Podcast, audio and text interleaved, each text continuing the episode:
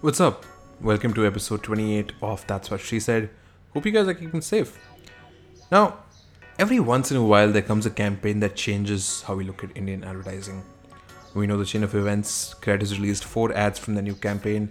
The first one was released on the first day of the now postponed IPL 2021. Thank God for that. That was the 9th of April. Now, the reason I'm blabbering like a calendar is because I want to take you to April 2nd something really interesting happened on that day. If you head to Cred's Instagram page, don't do that right now, it's rude, you'll see a pretty interesting post. It was called Blue Sky Thinking. Now, for those of you who don't know what that means, an approximate translation would be Matlab kuch bhi pencho. Really, I mean, blue sky thinking is a creative brainstorming technique to think of ideas that are whack, impractical, bizarre even. Sitcoms like The Office and Parks and Recreation have practiced this in their writers' rooms since their very beginning. The Cred post actually gave some examples for blue sky thinking in their caption. It says, and I quote, questions like how would Bruce Wayne market this product, or what if this process was set in the year 2350 might seem silly, but are designed to be so. Stop quote. So that was the origin of the ad. You can clearly see that blue sky thinking was a very, very big influence when they created these ads.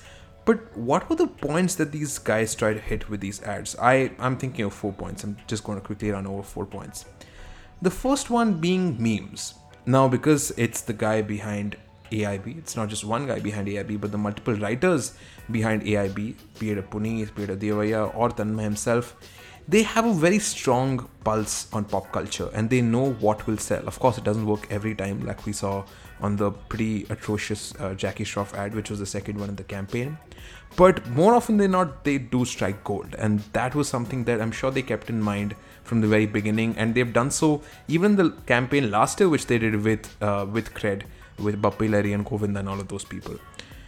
So that was point number one. Point number two for me would be the target audience, right? The target audience I feel for Cred is about above 25. It's about 25 to 35, probably even the 40s.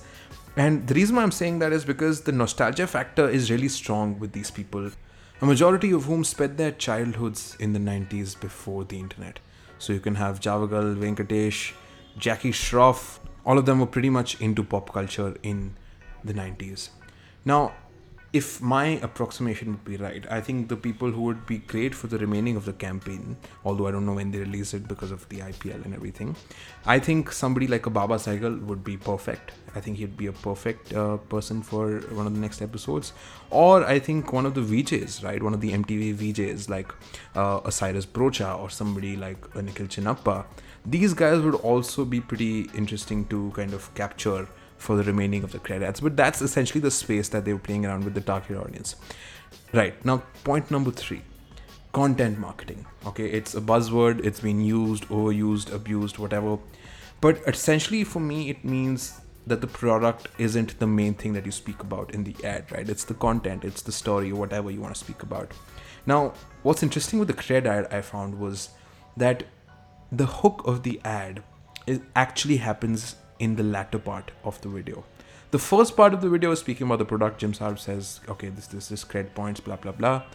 But the actual meat of the ad, while you're watching the ad, happens baad mein, right? It's the second part of the ad. So that was pretty interesting because usually you have the hook first. But in this case, the content that's there or the storyline that's there happens after that Jim Sarbh moment.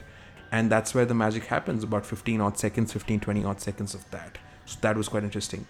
The last point that I want to speak about is something that I'm uh, coining on my own. uh, well, it's called aspirational absurdity. Now, what do I mean by aspirational absurdity? I think that more brands now, after this cred ad was so successful, would aspire to be absurd. They would aspire to be wacky and bizarre, but it would not work because it really requires a lot of strength in its execution. And if everybody starts being bizarre, then nobody is being bizarre. Alright, that was episode 28. If you enjoyed the show, Three things I'm suggesting. You can choose to do any two. Give it a follow on Spotify or subscribe on Apple Podcasts or whichever platform you prefer. You'll get to know when I release a new episode. Second, share this with a friend who might like this kind of stuff. And third, follow me at That's What She Said Pod on Instagram.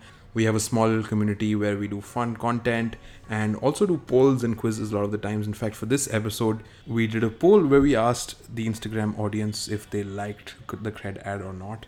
50% of them said yes, 50% of them said no. Like it was literally 50 and 50. So a lot of that fun stuff happens there. Uh, make sure you follow us there as well.